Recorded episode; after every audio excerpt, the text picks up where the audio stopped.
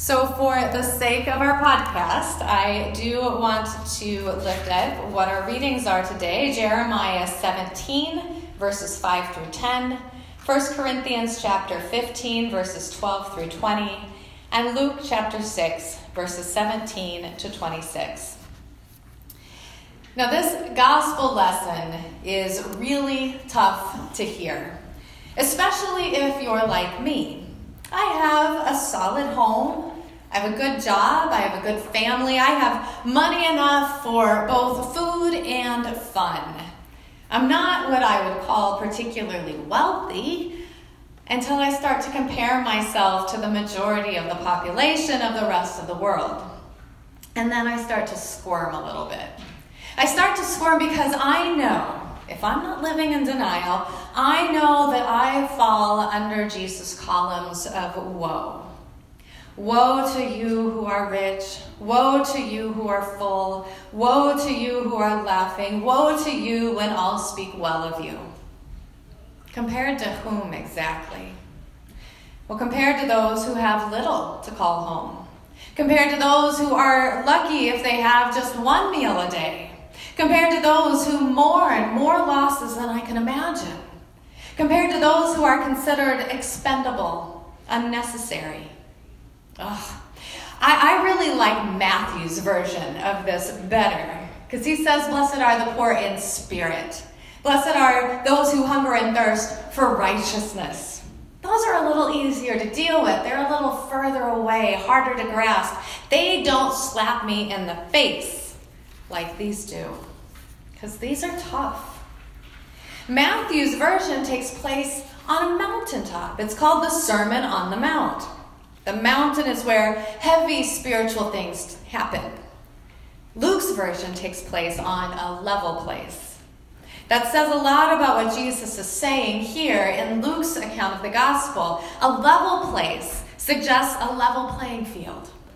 But I think Jesus suggests something even more drastic. The idea that perhaps God's favor rests on those whom the world has discarded as trash. Now, that's not an easy pill to swallow. The fact that we might discard people, as well as the fact that that is where God's blessings end up. But this world that we live in now isn't all that much different than the world that Jesus lived in then. We tend to value those who are independent who are wealthy, who are famous, who pull themselves up by their bootstraps. We honor those who display the characteristics of strength, not weakness. And then we strive to be like them because we want to be strong too. Jeremiah reflects on the difference between putting our trust in ourselves versus putting our trust in God. When we only trust in our own strength and knowledge, we're like this shrub planted in the desert. We're fine when the rains come, when things are running smoothly, the weather is behaving, the market is going up, the employment rate is down, or the unemployment rate is down. yeah. But when the drought comes, we panic. We don't know where the next paycheck will come from. The market crashes, or the government shuts down. An armed man walks into a factory and kills five people, only a year after someone walked into a school and killed 17 students. The weather goes wild. Bees become extinct. Illegal drugs become deadlier and more, available, uh, more available, while at the same time, needed, necessary medicine becomes impossible to pay for. And no wonder we panic. No wonder we have knee jerk reactions to these very real problems, grasping at any drop of water that comes near our little shrub in the desert, frightened that another shrub will get to it first. The world is out of our control. But Jeremiah tells us there's another way. That those whose trust is in the Lord are like, ple- are like trees planted by flowing streams. Oh, yes, the drought still comes. But there is no fighting among everyone else for the single drop of water because we know that there is enough. Yes, the world is out of our control, but it's not beyond our influences. The world is out of our control, but it's still well within the power and love of God's abiding presence. And instead of knee jerk reactions, we can contemplate lasting changes. Instead of blaming our challenges on one situation or one group of people, we can consider the many factors that impact the situation. But while that sounds nice, it's not a popular message. It's not our current way of life to be content, to be generous, to trust that there will be enough for all. Instead, we scrap and fight and push and claw to make sure there is enough for me.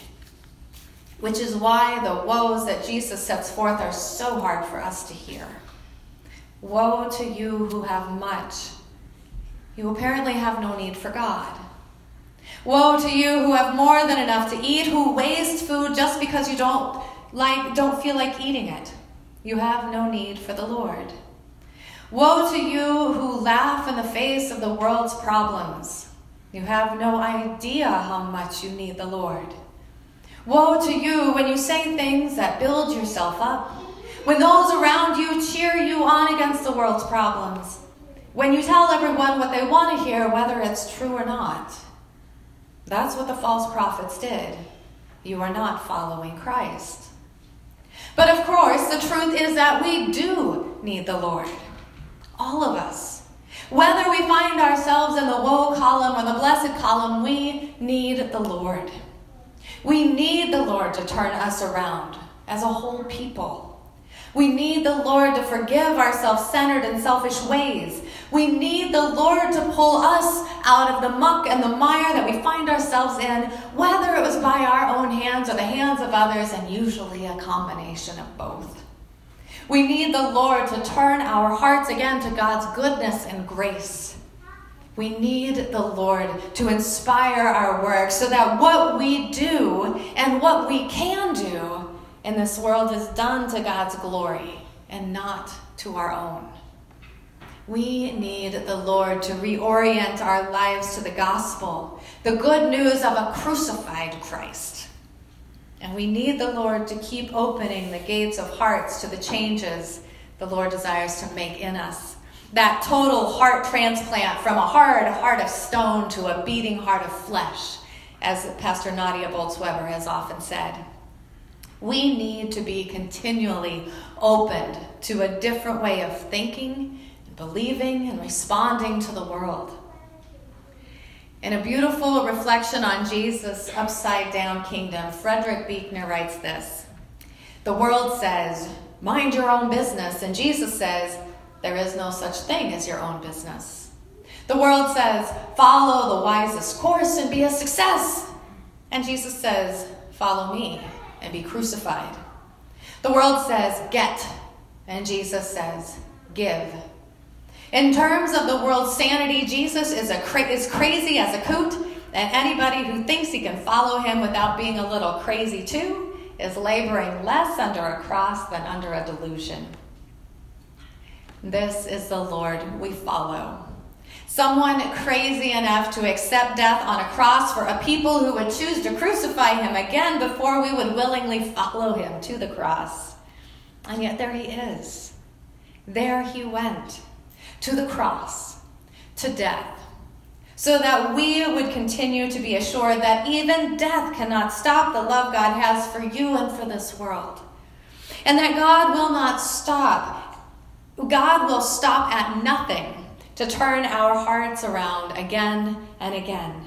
That God's patience is beyond our understanding and God's love is beyond our comprehension. This is the Lord we follow whose wisdom seems like foolishness, whose power looks like weakness, whose beauty is found in rejection, whose life is found in death. This is the Lord we follow. Amen.